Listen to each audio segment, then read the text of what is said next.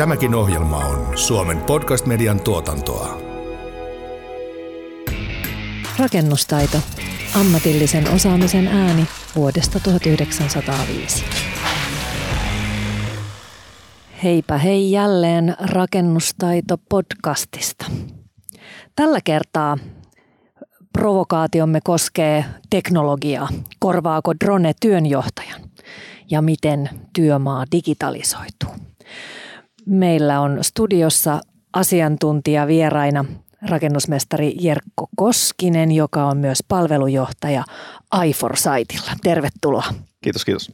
Toisena asiantuntijana tekniikan tohtori Miro Ristimäki, joka on täällä edustamassa rakennusteollisuus RTn digiryhmää puheenjohtajan ominaisuudessa. Tervetuloa. Kiitos paljon. Ja totuttuun tapaan tässäkin podcastissa emäntänä päätoimittaja Maria-Elena Äänruut ja hänen Sancho Pancha, RKLn viestintäasiantuntija ja VT-viestintäjohtaja Kimmo Kolander. No niin. Digitalisaatio ei ole itseisarvo, tai sen ainakaan pitäisi olla. Läpileikkaavana ja, ja kaiken kattavana siitä puhutaan paljon, mutta osataanko puhua siitä, miten se palvelee esimerkiksi työmaiden prosessien tehostamista ja laadunvalvontaa. Ihmistähän ei vielä ole korvattu työmaalla äh, digillä kokonaan, eikä dronellakaan, mutta minkälaiseksi rengiksi digiratkaisuista oikein olisi? Tätä kysytään nyt ensimmäiseksi Jerkolta, joka, joka työkseen funtsii kaikkia digitaalisia ratkaisuja esimerkiksi työmaajohdon avuksi. Ehkä tärkeimpänä tuossa toi otsikon vastaus, eli onko korvaajaksi, niin ei todellakaan vielä. Että meillä kuitenkin tämä drone tuottaa vain pienen osan sen työmaan tarvitsemasta tiedosta ja datasta ja tietenkin tilannekuvasta. Ja sitä pitää myöskin rikastaa suuresti, eli ilman sitä ihmistä siinä mukana, niin eipä sillä tiedolla vielä tekisi yhtään mitään. Ja myöskin, että työnjohtajan tärkein tehtävä, eli sen työn johtaminen, niin eipä se drone sitä käy kenellekään kertomassa, että mitä sun pitäisi seuraavaksi tehdä. Kuinka Miro näkee tämän? Hyvä, hyviä pointteja Jerkolta siinä ihan, ihan samalla lailla. Nämä on, teknologia on hyvä apuväline ja meidän tulee sitä niin kuin mahdollistaa, pilotoida, mutta samalla niin kuin, niin kuin ymmärtää se, että päivän päätteeksi ihmiset tekee ihmisille ja, ja tota niin, apuvälineitä, tekoälyä, tukiälyä tulee ihan varmasti, mutta meidän pitää ymmärtää, että miten me tätä hyödynnetään, mikä on se liiketoiminnallinen näkökulma, että tämä aidosti luo arvoa. Tässä podcastin teon aikana on tullut oikeastaan hyvinkin vahvasti se viesti läpi, että rakennusta ei pidä ymmärtää materiaana, vaan ihmisten työnä ja ihmisyhteisönä. Kuinka valmiita nämä ihmisyhteisöt on yleensä ottaa uutta teknologiaa vastaan ja erityisesti digitaalista teknologiaa? No mä voin ottaa tuosta vähän koppia. Mä luulen, että me ollaan, ollaan reaalisesti sanottu aika alkuvaiheessa vielä. vielä ja, ja ehkä siinä on, on, että klassisesti rakennusalalla näin ollaan vähän aina tehty, niin näin tehdään, niin ehkä se rupeaa murtumaan. Se näkyy pikkuhiljaa, että mä luulen, että se tulee myös, ne syötteet tulee sen työmaan ulkopuolelta. Miten ihmiset tänään käyttää te- teknologiaa, omia kännyköitä. Pikkuhiljaa ne toimintatavat, se tiedon virtaus, tiedon läpinäkyvyys tulee myös sinne niin kuin työmaalle. Ja sitä meidän pitää niin kuin tukea, tukea, opettaa, kasvattaa, kehittää meidän kyvykkyyksiä, mutta samalla muistaa se, että, että tota, niin tässä on tietty maturiteetti, mitä meidän pitää ehkä, ehkä miten se sanoo hienosti, maturiteetti, jota meidän pitää vaalia, että ei työntää nyt liian paljon kerralla, vaan antaa sille kuitenkin aikaa, mutta pientä tällaista pushia siinä kuitenkin koko ajan. Jerko, tehän olette ollut asentamassa tai ottamassa käyttöön teidän teknologiaa erilaisille työmaille. Mitä sulla on huomioita siltä puolelta? No sieltä itse asiassa löytyy paljonkin tuohon, tuohon liittyen, että monesti se työnjohto siellä voi, voi parhaimmillaan olla skaalassa sellaisia, jotka ää, saman tien ottaa ne käyttöön, hyödyntää joka, jokaisessa asiassa, missä pystyy, käytännössä muuttavat koko prosessiaan saman tien sen mukaisesti. Eli hyvin tämmöistä niin kuin leanmäistä jatkuvan parantamisen ja välittömän, välittömän niin kuin tuloksen hyödyn, hyödyntämistä. Mutta sitten taas puolestaan se niin kuin työntekijäkenttä, niin kaikki tämä teknologia ei ole välttämättä edes tarkoitettukaan heidän, heidän työkalukseen siinä alussa, vaan että työnjohto pystyy tekemään sitä perinteistä ihmisjohtamistaan paljon paremman tiedon äärellä ja sitä kautta niin kuin tuottamaan isompaa tulosta sekä vähentämään näitä häiriötekijöitä. Yes, tuossa oli hyvä, hyvä kun toit esiin tuon prosessia ja toimintaa, vaan haluaisin siihen kommentoida sen verran, että meidän pitää olla vähän niin kuin hereillä tässä, että nyt kun puhutaan tässä digitalisoinnista, mutta puhutaan myös paljon digitoinnista, eli miten me saadaan se tieto sille, sanotaan nyt nollille ja ykkösillä. Samalla meidän pitää haastaa sitä meidän prosessia, meidän toimintatapoja, ettei me vaan digitalisoida sitä meidän nykyistä toimintatapaa, koska siinä ne hyödyt ehkä ei ole niin isot, vaan pystyy samalla kyseenalaistamaan, että vo, miten me voidaan tehdä tätä ihan eri lailla? Tyypillisesti sä että skannataan tämä, niin sitten tästä tulee PDF, niin se on jotenkin, se paperi on enemmän digitaalinen silloin, eikä rakenteisessa da, muodossa, mutta tämä kytkeytyy myös siihen keskusteluun, jota rakennusalalla on paljon käyty ja, ja moni siitä itseään ruoski, että rakentamisen tuottavuus on laahannut paikalla, että se ei vuosikymmeniin ole tehnyt mitään järisyttävää loikkaa, eikä eikä oikeastaan kun äkkiseltään rupeaa miettimään, niin, niin semmoista niin kuin suurta systeemistä muutosta siihen tapaan rakentaa ei ole oikeastaan tapahtunut. On tullut jotakin elementtiä ja tietysti tekniikka parantunut ylipäätään, mutta että siellä mennään vielä aika pitkälti, pitkälti niin kuin mies ja naula, naula pyssy ää, toiminnalla ja, ja toisaalta sitten esimerkiksi – työmaatoimistossa, niin kyllä ne lakanat aika usein paperisia on, että ei vielä astuta semmoiseen 3D-tilaan, niin mikä oikeastaan työmaalla jo nyt on digitalisaation myötä muuttunut, ainakin suuremmilla. Jerkko, mitä, miten sä näet, että mikä on semmoinen selkeä ilmaisu siitä? No selkein on ainakin se, että tämä tota, dokumentaatio, eli miten työmaa ää, pistetään sitten tota, kansi ja papereihin sitä tulevaisuutta varten huoltovaiheita sekä myöskin loppuselvityksiä ja kaikkea, mitä tähän niin prosessiin kuuluu, niin se tieto on, on puhtaana datana lähes, lähestulkoon aina valokuvina, erilaisten mobiilisovelluksien sisältönä, kirjoitettuna tekstinä, kaikkena tällaisena. Meillähän on saatavilla valtava määrä dataa. Mitä enemmän anturaa tulee ja, ja, ja mittaristoa, niin sitä enemmän dataa. Ja sitten kuitenkin, okei, palvelimelle voi hankkia lisää gigaa ihmiselle vähän harvemmin. Et, et osataanko sitä kaikkea tietoa, dataa hyödyntää? Jerkko sanoi tuossa aluksi, että dronehan vaan tuo sitä tietoa, että se on, se on sinänsä, se vaatii sitten sen ihmisen tulkinnan, että mitä sillä tiedolla tekee, että onko tässä nyt riskinä se, että mitataan valtavasti ja sitten se datamassa ei ole vielä ikään kuin, ei ole kyvykkyyksiä seuloa siitä sitä olennaista. Onko tämä Jerkko jakamasi näkemys. Joo, kyllä. Ja siis äh, tämähän on hyvin, hyvin yleinenkin siinä mielessä, että äh, monethan näistä rakentajista ovat hyvinkin perinteisiä, että puhutaan hyvin usein näistä vanhan liiton henkilöistä. Eli heidän kohdallaan ei, ei, ei kannatakaan odottaa, että se niin kuin maturiteetti tulee siitä enää niin kuin loppuun mennessä hirveästi kasvamaan, puhutaan nyt siis eläkkeelle siirtymisestä.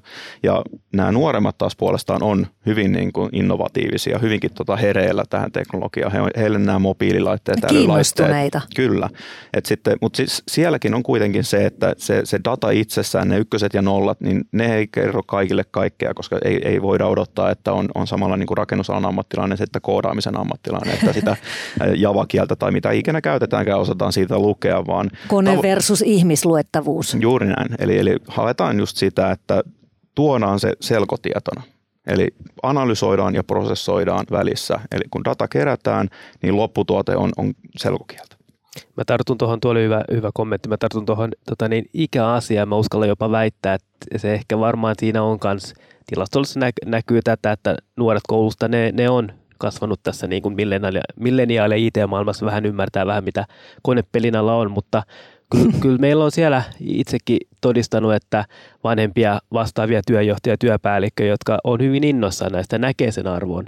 Ja, ja tämä on varmaan ehkä yksi sellaista, mitä, mitä meidän kannattaa myös niin kuin alanakin työstää, että, että varmaan voidaan luottaa tiettyyn pisteeseen siihen, että, että, että meidän koulutusjärjestelmästä tulee tätä uutta ajattelua, mutta, mutta jos me halutaan tätä niin kuin nopeuttaa tuottavuuden näkökulmasta, niin saadaan kaikki mukaan tähän muutokseen, että, että se ehkä niin kuin käy, käyttötapauksien kautta, jos mä ajattelen niin kuin työmaata, projekteja isosta näkökulmasta, mihinkä sitä tietoa, kun mainitsit, mainitsit, että tietoa on paljon, niin, niin lähtee ihan siitä, että aikataulu, kustannus, laatu, ne on ne kolme päätekijää mun mielestä niin kuin hyvälle työmaalle, ja jos ne saa, niihin on sitten niin kuin tietoa, jotta ne kolme saa, pysyy. Ne kolme pysyy ja, ja päästi, se, se mikä mun mielestä tässä on hienoa tässä, niin kun tietoa tulee enemmän, päästä sitä reaktiivisesti siihen ennakoivaan malliin. Et nyt se on hyvin reaktiivista, että okei, nyt tuli tuokin, nyt tuli nuo elkut tonne, tonne pihalle, mihinkä ne kuuluikaan ja sitten säädetään ja juostaan ympäri vähän ja että saataisiin niin kuin tähän sitä ennakoivuutta ja se, mikä tässä on mun mielestä avain, ihan avainasia, että meidän koko toimitusketju pitää olla tässä mukana ja sitten me päästään tähän niin kuin standardoit, että päästäisiin tavallaan alallakin jollakin tasolla, että okei, tämä on se niin kuin yhteinen tieto, mitä me tarvitaan, että nyt kaikki tekee sitä vähän itse, mikä on ihan niin kuin kokeilu- ja pilotoinnin mielessä hyvä, mutta jossain vaiheessa meidän pitää niin kuin ymmärtää, että okei, mikä on se yhteinen tieto, mitä kaikki, kaikki pääsee ja, ja puhutaan vähän jopa tällaista niin kuin alusta, alusta ajattelusta. Tästä onkin helppo jatkaa tähän modernin maailman suureen kysymykseen, että kuka tiedon omistaa ja kuinka sitä jaetaan. Kuinka mustasukkaisesti Jarkko pidät sen tiedon sitten teidän järjestelmissä? No meillä on itse asiassa tota, lähestytty tämä hyvinkin silleen, ää, asiakastarveluontoisesti, että he, he kuitenkin näkee sen, että sen, sen datan omistajuus kuuluu heille ja niin se pitääkin. Että me taas myöskin niin kuin paljon, paljon tartutaan siihen, että myös meidän kaikki alihankkijat, mitä me käytetään, eri, eri datalähteiden välittäjät sun muut, niin he noudattaa sitä kanssa samaa. Ja, ja sehän menee ihan oikein näin, että samalla tavalla kuin se rakennetun rakennuksen huoltokirja kuuluu sitten loppuasiakkaalle, joka sen rakennuksen sitten käyttää ja omistaa, niin kyllä se data myös sille tota, tilaajalle siinä määrin samalla tavalla kuuluu. Eikö Miro tutkijan, vanhan tutkijan sormia vähän syyhyttäisi päästä käsiin tämmöisiin datamassoihin?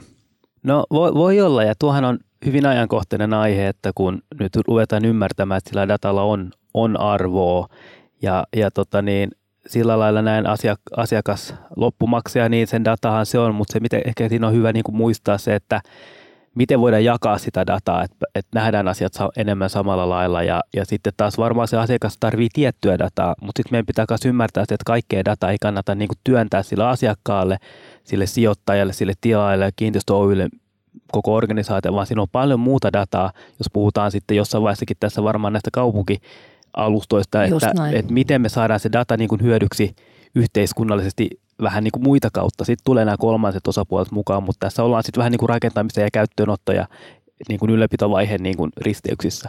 Niin ja siis tämä, tämä datan säilyttäminen jo, missä, mi, mihin se kootaan. Tästähän nyt, nyt valtiovaltakin on erityisen kiinnostunut. Tuota, ympäristöministeriössä on kaikenlaisia datasuunnitelmia, eikä tarvitse mennä, mennä niihin sen enempää, mutta, mutta tämä omistajuus on yksi iso filosofinen kysymys, jota, jota, joka tulisi ratkaista. Tähän vielä pitää kiilata sen verran väliin, että nythän me puhutaan vain rakentamisen ajasta, mutta eikö se ole rakentajille ihan kiinnostavaa ja niin kuin hieno sana on, pertinenttiä tietoa, että mitä luovutuksenkin jälkeen rakennukselle tapahtuu. Pystyttekö te seuraamaan, saatteko te seurata sitten Joo, no siis tietythän laitteet, mitä meillekin käytetään, niin on hyvin semmoisia, että ne jäävät sinne rakenteen sisään. Eli silloinhan se datan lähde ei missään vaiheessa katkea. Ehkä sen keruutapa vaan jossain vaiheessa vaihtuu, jos, jos käytetään akkukäyttöisiä laitteita.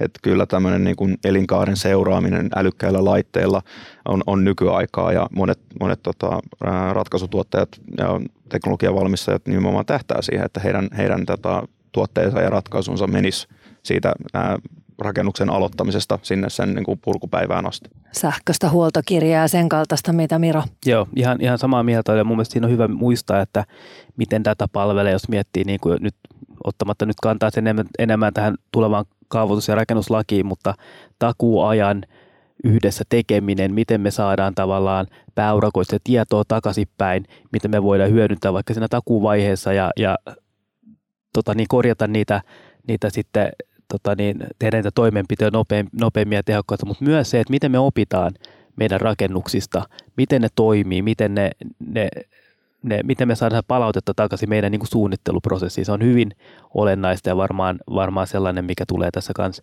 Tähän, tota, niin, tähän jatkuvan parantamisen ma- malliin ja, ja hyödyksi, että, että se ei sitten jää, jää vain aikalaisten tie, tietoisuuteen. Että siinä on tietysti Siinä on tietysti vielä monen, monen moista, mutta jos ajatellaan nyt ihan tätä päivää ja sitä, sitä työmaaprosessin arkea, niin miten se digitaalisuus näkyy, jos ajatellaan rakennusten suunnittelua ja sitten toisaalta tuotantoa? Ja Miro, sulla toi, toi suunnittelupuoli varsinkin on lähellä sydäntä ja, ja tota, päivittäin arjessasi mukana, niin, niin osaatko tästä sanoa, että – Ollaanko tultu sieltä paperista? No kyllä sieltä paperista tullaan koko ajan enemmän enemmän ja pois ja, ja ehkä tässä kanssa on, on viitteitä tähän niin kuin tietomallintamiseen ja, ja, ja jo, jossain vaiheessa, kun tietomallintaminenkin al, alkoi, niin se tuli ehkä niin kuin vähän turhan vahvasti teknologinen ja ostettiin niin kuin hyllyltä teknologiaa, mutta meidän kanssa pitää nyt ymmärtää, että tietomalli on vain työkalu.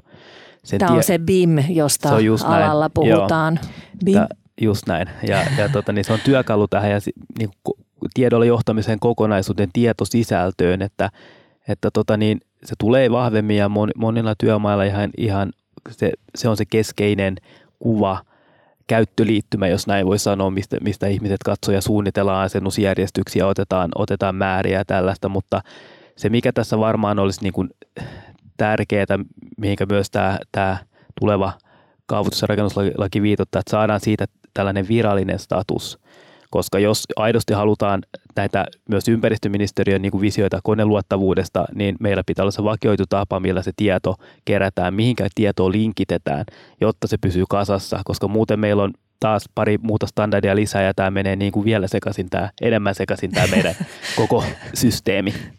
Kyllä, kyllä ja tuohon vielä niin kuin lisäten sen, että sit se ihmistekijä, että tietomallissa on, on monia hyviä puolia verrattuna vanhaan paperiversioon, mutta sitten sen käytettävyys ja sieltä tota, loppukäyttäjältä näiden muokkausehdotusten toteuttaminen, eli vanha, vanha tämmöinen punakynä piirtäminen vanhaan 2D-suunnitelmaan, niin se on, on vielä semmoinen niin kehitysvaiheessa oleva askel, mikä pitää ratkaista ennen kuin tuo oikeasti valtaa alaa.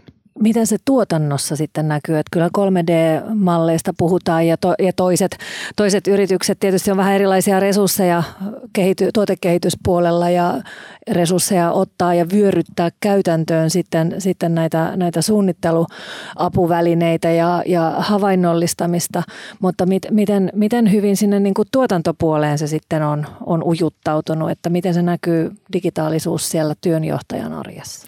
No työnjohtajan arjessahan se, se niin kuin alkaa jo palvelemaan käyttöä, eli siellä otetaan, otetaan sieltä niin kuin koneelta auki oikeassa tilanteessa suunnittelupalavereissa, urakoitsijapalavereissa näitä 3D-malleja myöskin ja hyödynnetään. Katsotaan sieltä asioita, niin kuin sanottiin, että otetaan mittoja ja muita, mutta just, just tosiaan tavallaan sitten se, niin kuin se ihan ruohon juuri, eli siirrytään sinne se, se mies ja naulapyssyn hetkeen, niin siellä kyllä edelleen mennään sillä, että hän, hän odottaa, että se paperinen versio kuitenkin printataan sieltä pihalle ennen kuin työt lähtee käyntiin. Että tämä just tavallaan tämä viimeinen steppi sieltä työnjohtajasta siihen toteuttajaan, niin se pitäisi myöskin kuroa umpeen, että tämä hyödynnetään tämä kyseinen tietomalli ihan täydellisesti. Se on vielä analoginen, jonkun Juuri pitää näin. kertoa mm. tai tulkita tai printata se. Ennen kuin siirrytään eteenpäin, niin semmoinen näkökulma tähän, että mitä hienommat vehkeet, sitä häiriöalttiimpia ne on. Mitä tapahtuu, kun tämmöinen digitaalinen järjestelmä – romahtaa, menee alas hetkeksi? Putoako rukkaset siihen paikkaan? Teelian verkko on vähän kuormittunut. Joo, mä voin ehkä aloittaa. Tuon, tuo on sellainen, mitä tietenkin paljon pohditaan ja, ja miksi, miksi sitten niin kuin yrityksillä on omat, omat tietoturva-auditinsa ja kaikki nämä ja, ja se on sellainen, mihinkä pitää niin kuin ehkä myös alallakin herättää sitä keskustelua, että siinä vaiheessa, kun tä, tä, tällainen tapahtuu, niin onhan siinä silloin, jokainen tietää nyt omastakin päivittäisessä elämässä, että yhtäkkiä netti katkee kotona etätyöpäivänä, että paljon mitään tee. Että tota, niin, tämä on kyllä sellainen, mihinkä tarvitaan, tarvitaan panostusta ja ymmärrystä ja, ja niitä varatoimenpiteitä. Joo, ja sekä myöskin tota, teknologiassa pitää myös huomioida sit se, niin kuin, sen rajallisuus. Eli meillähän ei, ei nämä niin kuin infraverkot kanna sinne rakennuksen sisälle silloin, kun se on vielä rakentamisvaiheessa. Että ei, ei missään rakentuvassa rakennuksessa ole vielä wifi-verkkoa valmiina tai signaalivahvistimia, vaan siellä mennään sillä, mitä, mitä tarjolla on ja mitä sisään asti pääsee. Niin kyllähän siellä pommisuojassa sitten hyvin, hyvin perinteisillä työkaluilla tehdään se työ, oli se mitä tahansa. Suome ainakin pitää itseään digitaalisuuden ja uusien teknologioiden airueina maailmassa, mutta kuinka me oikeasti pärjätään kansainvälisesti rakennuspuolella digitalisaatiossa? No mä voin auttaa tuohon. Se, mikä, mikä me Suomessa on hyvä, että me ollaan kuitenkin niin kuin, jos mietitään sitä Gaussin kellokäyrää, niin me ollaan aika tiivisti ja hyvin siinä, vaikka tietenkin kun me tarkastellaan sitä itse, niin, niin siinä tietenkin vähän ajentaa on, mutta kun otetaan tässä muut maat, missä, missä meilläkin, on, meilläkin on paljon toimintaa, niin niitä, niissä löytyy niitä pari projektia, mitkä on ihan kärkikastissa, tekee kaiken high-tech huimasti, mutta sitten se isoin osa niistä projekteista tehdään vielä hyvin niin kuin perinteisesti ja, ja ehkä tuossa on niin kuin sitä, mistä meidänkin kannattaa oppia, että miten me kuitenkin pidetään tämä koko meidän, meidän ala tavallaan, jos ei siinä samassa junavaunussa, niin ainakin parissa ensimmäisessä junavaunussa, että, että nyt meillä on, on, on paljon menossa ja samalla myös kyseenalaistetaan näitä hyvässä, hyvässä niin kuin, äh, sävyssä, mutta että miten me saadaan ihan kaikki nämä, just puhuttiin näistä, näistä herra ja nainen naulapystyn kanssa, että miten me saadaan ne mukaan tähän muutokseen. Ja, ja siinä kyllä itse toivon, että, että tietenkin ala ja, ja isommat yritykset näyttää tietää, että kyllä meilläkin on sellaisia hankkeita, missä me me tota, niin jo ihan sopimuksissa vaaditaan, että näitä, näitä kuvia katsellaan sitten muuten tota, niin pädiltä eikä, eikä lähetältä mihinkään tota, niin kopiolaitoksiin enää. niin. Mutta mut, tässä varmaan on sitä keppiä porkkanaa pitää käyttää, mutta mä sanoisin, että jos mä yritän vielä vastata kysymykseen, niin, niin, tota, niin meillä on niin kuin asiat hyvässä pakassa täällä, että meillä on hyvät edellytykset edetä, mutta mut sitten tarvitaan vain niitä päätöksiä suhteessa niin kuin ainakin Eurooppaan. Juurikin näin, että tuo valtiovallan ohjaus tässä asiassa on hyvin tärkeää, että ollaan keskitytty hyvin, hyvin asioihin siinä, että vaaditaan tietomallia tietyissä tapauksissa tietyiltä toimijoilta, vaikka senaatti ja sitten myöskin mitä sanoit näistä kautus- ja rakentamislakia-asioista, niin sielläkin on varmasti tulossa hyvin, hyvin semmoisia tulevaisuuteen tähtääviä steppejä sen myötä. Ja monet muut maat ei, ei kuitenkaan niin kuin lainsäädännössä ja toiminnassaan kiinnitä huomiota semmoisiin asioihin. Sitten taas puolestaan on niitä poikkeuksia siellä joukossa, jotka ovat taas sitten ihan markkinavoimaisesti lähteneet uudistumaan ja digitalisoitumaan niin rankasti, että siellä on, on käytännössä edelläkävijöitä. Käytännön toteuttamisen puolella meidän suomalaisten hyvä sivistys- ja koulutustaso antaa varmaan edistykselle erinomaiset pohjat. Että voidaan olettaa, että ihan kun lähdetään perusteista, niin jokainen raksamies osaa lukea ja kirjoittaa ja käyttää konetta, mikä ei sitten ympäri maailmaa olekaan itsestäänselvyys. Mä voisin vaikka tuohon tarttua. Toi on, on tosi hyvä pointti siinäkin mielessä, että meilläkin toimintaa tuolla tota Intian suunnassa siellä, siellä sitten vielä tämä niin rakentaminen on hyvin perinteistä, ainakin niistä näkymistä, mitä, mitä meillä on käytettävissä, niin tämä justiinsa, että mikä se tavallaan sen toteuttavan henkilön kyvykkyys siihen, siihen tota työn suorittamiseen innovatiivisilla ja nykyaikaisilla työkaluilla, niin se, se on aina rajallista. Ja siinä pitää sitten myös huomioida tämmöinen palvelu, palvelutahtoisuus, palvelulähesteisyys tähän niin kuin koko ongelmaan, että tuodaan mukaan niitä ihmisiä, jotka osaavat sen, jotka sitten taas yksinkertaistavat sen niille, jotka eivät välttämättä osaa. Miro, kun katsellaan kansainvälisesti, niin olisiko jotain semmoisia projekteja tai firmoja tai valtioita, jotka haluaisit nostaa erityisesti jalustalle? Ja hyvä, hyvä kysymys. Itse asiassa ehkä ei, ei tule nyt silleen, silleen nyt mieleen, kun mä sanoisin, että Pohjoismaat on tässä niin kuin, mistä näkökulmasta mä katson aika pitkällä ja etenkin en, enemmän kuin tullaan tähän niin kuin standard, standardisointia, että vakioidaan asioita, mitä halutaan yhdessä tehdä. Että kyllä mä kuitenkin Pohjoismaita nostaisin, että, että on vaikka sitten niin kuin Isossa Britanniassa on hyviäkin esimerkkejä, mutta ne on, ne on aika vähäisiä päivän päätteeksi. Ja se, minkä mä vielä haluaisin tuosta sun edellisestä kysymyksestä nostaa tätä niin kuin – miten koulutus luo edellytykset, niin tässä on myös hyvä muistaa se, että otetaan meidänkin vähän niin kuin isompi hanke, niin siellä voi olla 40-50 eri kansalaisuutta. Miten ne kommunikoi, kommunikoi keske, keskenään, kun paljon puhutaan myös tästä niin kuin diversiteetistä, niin siellä itse asiassa on, meidän työmaat on, on tosi diversiä ja, ja varmaan kun puhutaan teknologiasta, niin siellä pitää myös muistaa, että kaikki ehkä ei ole just sitä suunnitelman katsomista tai, tai drone-pistepelven keräämästä, vaan myös miten kommunikoidaan, miten löydetään vastaavat mesut, INE ja, ja tavallaan se on ehkä hyvä tästä niin kuin toimihenkilön näkökulmasta muistaa aina, että siellä on hyvin, hyvin kansainvälistä porukkaa. Jos mä saan vielä tähän koulutuksenkin tarttua, että, että se mikä varmaan kun katsoo myös meidän, meidän niin kuin alan, alan vähän niin kuin työvoimapulaakin tässä, niin miten me saadaan, se on yksi, yksi mun mielestä haaste tällä alalla, miten me saadaan ulko, ulkomaalaiset vaikka opiskelijat, jotka tulee Su- Suomen opiskelijat, miten me saadaan ne integroitua tähän niin työmaan toimintaan. Siellä on kuitenkin dokumentaatio, kieli on, on suomi, että miten tavallaan, tästä mäkin vähän jopa heitän niin palloa, palloa sinne tota niin, korkeakouluille yliopistoille, että sieltä saisi sen, sen niin kuin suomen kielen perustaa, mitä voisi sitten hyvin jatkaa siellä työmaalla, koska tämä on kyllä, ja tämä mun mielestä sieltä tulee myös paljon uusia ideoita tähän niin kuin teknologian käyttöön. Aivan totta ja, ja tämähän on varsinkin niin työn, korostetusti työn johdon kieli, suomi tai ruotsi, ruotsi että virallisilla mennään, mennään vielä ja, ja on varmasti myös toimii jonkinnäköisenä jarruna tämän, tämän osaavan työvoiman saatavuudelle ja siitä, siitä, siitä, siitä on myös ihan monta keskustelua vielä käymättä, mutta jos ajatellaan sitä digitalisaatiota, ikään kuin uudenlaisina sähköisinä teknisinä ratkaisuina. Ja jostahan, jostainhan aina, aina tota, tämä tuotekehityskin alkaa. Joku, joku saa idean, että tämän voisi tehdä tehokkaammin, tähän voisi valjastaa tämän. Näin me voitaisiin kerätä luotettavampaa dataa ja näin me saataisiin se nopeammin perille niille, joille, joille tämä tieto on hyödyksi. Mutta on, on niin kuin osittaisia ratkaisuja ja sitten valtava kirjo eri työmaiden välillä ja toki myös työmaiden sisällä, niin kuin tuossa äsken viitattiin, niin itse asiassa onko odotettavissa nyt rakentamisen prosessiin itsessään tämmöisiä kumouksia, että, että kääntyykö, kääntyykö, kääntyykö prosessijärjestys toisinpäin, ylösalaisin, ruvetaankin, ruvetaankin tota viimeistelemään. Harjakaiset onkin ennen perustan luomista näin symbolisesti, että, että onko sellaista odotettavissa, kun nyt me vaan tiedetään, että okei, täällä on nyt drone ja sitten meillä on tämä BIM ja sitten tässä välissä on myös jotakin paikannus, paikannusmekaniikkaa, mutta – odotetaanko jotakin suurta kumousta tälle itse prosessille? Miten high flying nämä, nämä tota tulevaisuuden skifi-visiot on? Mä en näkisi oikeastaan niitä ihan skifi-visioina, että enemmänkin semmoisena hyvin perinteisenä toiminnan tavan muutoksena.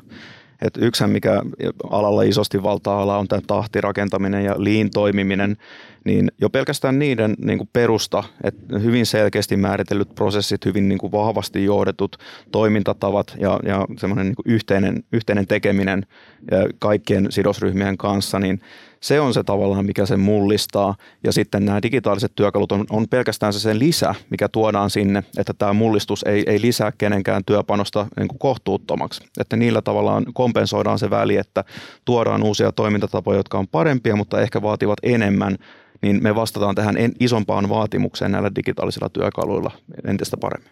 Joo, ja, ja tuohon me varmaan, Mikki, tuossa vähän viittasit myös tähän niin kuin robotisaatioon, ja, ja sitäkin ollaan ta- tavallaan tut- tutkitaan ja mietitään sitä, niin ihan niin kuin sanoit, tulo, mietitään, panostetaan enemmän siihen, että okei, kuinka me tämä oikeasti tehdään, ja pidetään huoli, että on, on oikeat resurssit, on oikeat oikeat aliurakoitsijat niin kuin oikeassa paikassa ja meistä on valmis silloin, kun pitää olla, niin tähän vaatii enemmän suunnittelua. Se, on niin kuin, se pitää hyväksyä, että ei voi nyt mennä vaan, että no, no nyt joku tonne ja joku tonne ja sitten vähän niin kuin korjataan ja näin. Että et, et kyllä siinä, niin kuin, jos me halutaan tätä lean-filosofiaa aidosti niin kuin viedä eteenpäin, niin eihän ne siellä Toyotankaan tehtävällä, kun sinne tulee puskuri, että katsoa, no onkohan tämä oikea puskuri, vaan se pitää olla se oikea puskuri. Se laitetaan nyt kiinni, että on 10 sekuntia aikaa laittaa se kiinni. Että, ja Oletusarvona on, se on näin, oikein. Juuri näin. Ja tähän on enemmän mä näen niin kulttuurillinen muutos ihmisissä, toimintatavassa, ajattelussa, jota sitten taas niin kuin se teknologia ja, ja paremmat työkalut tukee, mutta mut se muutos tulee lähteä niin kuin ihmisistä ja siitä niin kuin yhdessä tekemisestä. Joo, ja ei pelkästään ihmisistä, vaan myöskin, myöskin näistä tota, päättäjistä, oli, oli ne sitten tota, julkisia tai yksityisiä, että kyllä, kyllä se niin kuin jokaisen yrityksen ylimmän johdon tahtotila pitää myös suodattua sinne ihan, ihan lopputekemiseen asti.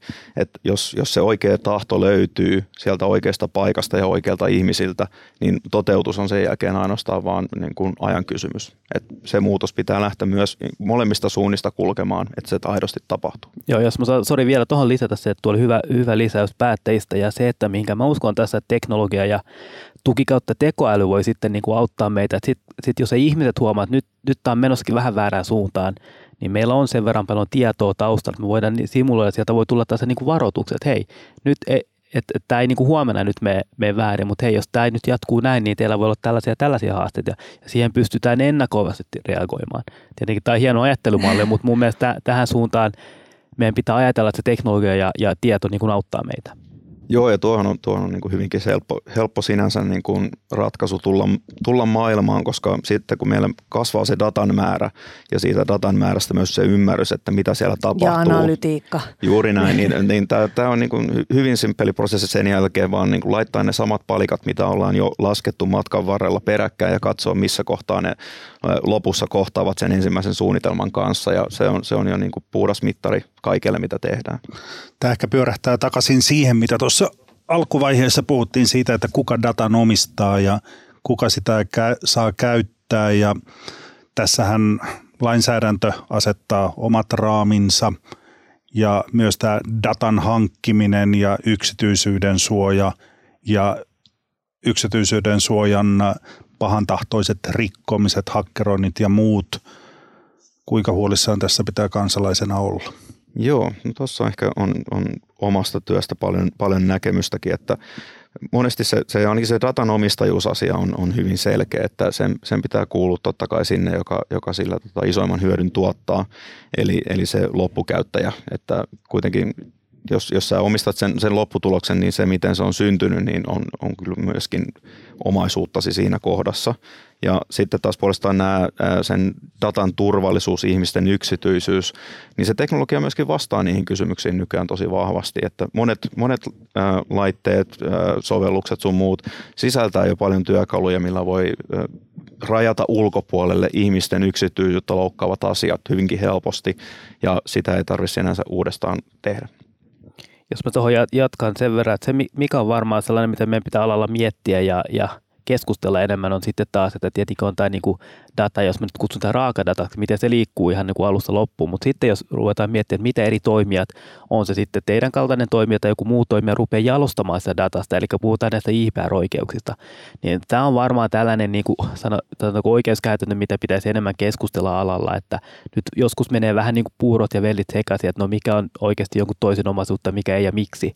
Et, et siinä, siinä on varmaan olisi myös hyvä nyt, kun tuli tämä jo tekoäly rakennetussa ympäristössä, niin vähän lisää, lisää siihen näistä, näistä niin kuin oikeusasioista ja miten meidän tulee alalla niitä käsitellä. Joo, ja itse asiassa vielä se pieni pointti tuohon tavallaan tiedon suojaan. Niin nykypäivänä Just tämä yksityisyyden joo, suoja ja tiedon ja, suojaaminen ylipäätään. Kyllä, niin, niin, niin nä, suurin osa näistä niin kuin nykypäivän toimijoista, mitkä dataa harrastavat, niin on, on lähtenyt pois siitä tavallaan, että oma serverikeskus siellä tota, takanurkassa ja käyttävät näitä isoja toimijoita, ää, Amazonia, ää, Windowsin Azure ja kaikkea tällaisia. Niin näissähän kuitenkin tämä suojaustaso on ihan ää, sotilasluokkaa, että sama sellaisten toimijoiden toimijoiden kanssa, jotka hyödyntävät näitä isoja kansallisia palveluita, niin tämä tiedonsuoja on kyllä korkealla tasolla. Ennen Mirolle antamista, niin tuo vielä sen kysymyksen tähän näin, että tietojen yhdisteleminen on myös tärkeää tässä, että se mitä Raksalla tapahtuu, niin ei jää Raksalle, vaan sillä on yhteys sitten kaupunkisuunnitteluun ja ehkä sitten ihmisten sisustusratkaisuun ja kaikkeen tämmöiseen. Ajatuksia tästä, Miro? Ja just, just näin, että siinä on paljon tietoa, mitä me luodaan ja, ja mihinkä ei olla missään nimessä niin kuin löydetty näitä niin kuin käyttötapauksia. Me ei edes niin kuin voida kuvitella, että mihinkä kaikkeen tätä tietoa, niin kuin sä nyt heitit vaikka sisustusratkaisuja tai, tai niin kuin koplata johonkin vaikka esimerkiksi jonkin Ikean palvelu, että sä voit niinku järkevämmin nostaa katsoa, että miten, miten se sohva tänne asuttuu, tai että sulla on joku sääasema jossain rakennuksessa. Sopiiko se keittiön kaappi siihen, juuri mihin näin, se juuri on näin. suunniteltu? Ja, ja, ja näitä käyttötapauksia, me ei, meidän alalla näitä voida niin kuin, me voidaan luulla, että me tiedetään, mutta me ei tiedetä. Tässäkin on nyt tällainen niin kuin ehkä poikkitieteellinen näkemys, että tarvitaan muitakin aloja tähän mukaan, että mitä tällä niin kuin tiedolla rakennetusta ympäristö oikeasti voi tehdä. Joo, no toihan on itse asiassa niin iso pointti sinänsä, että se läpinäkyvyys. Eli, eli muutetaan se työmaa sellaisesta, että sulla on ne aidat, mitkä on vielä niin kuin ummistetut aidat, ei mitkään häkkiaidat. Että vaihdetaan ne siihen niin kuin vaikka lasinäkymään. Että tehdään siitä täysin läpinäkyvä siitä projektista. Tuodaan se datalla se tieto ulos ja annetaan se riittävän monelle osapuolelle, jotka osaa vastata näihin kysymyksiin, mitä pelkillä rakentajilla tai, tai näillä meidän, meidän rakentajilla ei välttämättä Aidat ole. alas. Tää, aika hurjia visioita sä ajattelet, että sitten sit tavallaan päästetään, päästetään myös äh, muut kuin rakentamisen suorittaneet tarkastelemaan vaikka sitä, että minkälaista niin kuin mittaristojen kautta, että mitä se on syönyt se rakennus ja, ja onko, onko se itse asiassa hyvä laatuinen. Tämä on tietysti vähän, vähän ehkä myöhemmän, myöhemmän ajan, ajan juttu, mutta tässä itse asiassa tätä dataa kun kerätään, puhuttiin omistajuudesta ja läpinäkyvyydestä, mutta jos ajatellaan sitä, sitä esineiden internettiä, täällä itse asiassa alkaa alkaa, alkaa tota, ja on alkanut jo laitteet puhumaan niin kuin keskenänsä ja, ja sieltä tulee sellaista niin kuin, ä, autonomista datansiirtoa tavallaan ihmisestä riippumattakin ja viitattiin häiriötekijöihin, niin niin onko meillä nyt riski, kun me kauheasti puhutaan älyteknologiasta taloissa ja vaikka asuintalojen älylukot ja äly, älykkäästi lämmitetyt talot, niin sitten tulee yksi lahjakas 15-vuotias hakkeri, joka pistää, pistää patterit kylmäksi ja, ja tota, vedet se, seis ja kiusaa. Tai saatika sitten vielä vähän kauhe, kauheampia visioita, että miten, miten paljon tästä toimijoiden kesken puhutaan IoTin suojauksesta ja tavallaan siitä se virtautumisen vastakohta on sitten se, että sitä joudutaan vähän aitaan. Mä luulen, että silloin kun me puhutaan vielä rakentamisaikasta, meillä on selkeät IT-toimittajasopimukset, että miten nämä, nämä vastuut ja tietosuoja menee, mutta heti kun me päästään siihen niin kuin ylläpitävaiheeseen ja, ja niin kuin säkin sanoit, että et, et, et jos meillä on vähänkin edistyksellisempi rakennusautomaatiojärjestelmä, mutta se, ei ole, se on vähän huonosti tietosuojattu, niin tämä 15-vuotias menee sinne ja painaa nappia ja sitten menee sprinkulat päällä.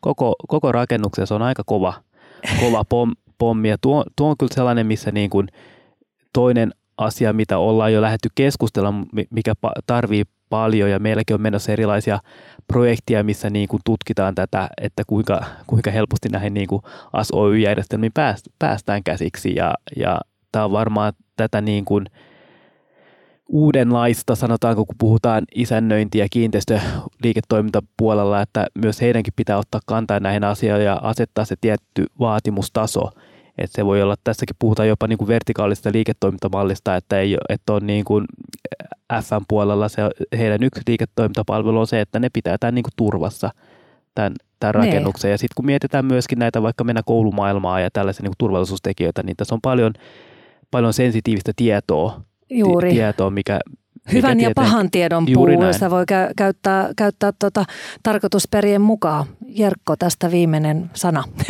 joo, joo. Toi, toi oli hyvä pointti oikeastaan tämä, tämä sopimussana tässä välissä, että nämä sopimuskäytännöt, koska äh, siellähän hyvin paljon edelleenkin käytetään meillä perinteisiä sopimusmalleja, mihinkä liitetään hyvin yleisiä ehtoja niin mä näkisin, että ne olisi oikeastaan se, se paikka, missä tässä pitäisi myöskin herätä tosiaan avoimesti ja niin kuin tota, iso, laaja-alaisesti kaikissa näissä niin kuin meidän sidosryhmissämme, että saadaan sinne semmoiset ehdot jokaiseen yleiseen malliin, millä sitten ratkaistaan nämä ongelmat, koska ei, ei se muuten tavallaan se tietämys kasva niissä tekijöissä joka puolella tasaisesti, että nämä turva-aukot olisi, olisi tukittu joka suunnalta.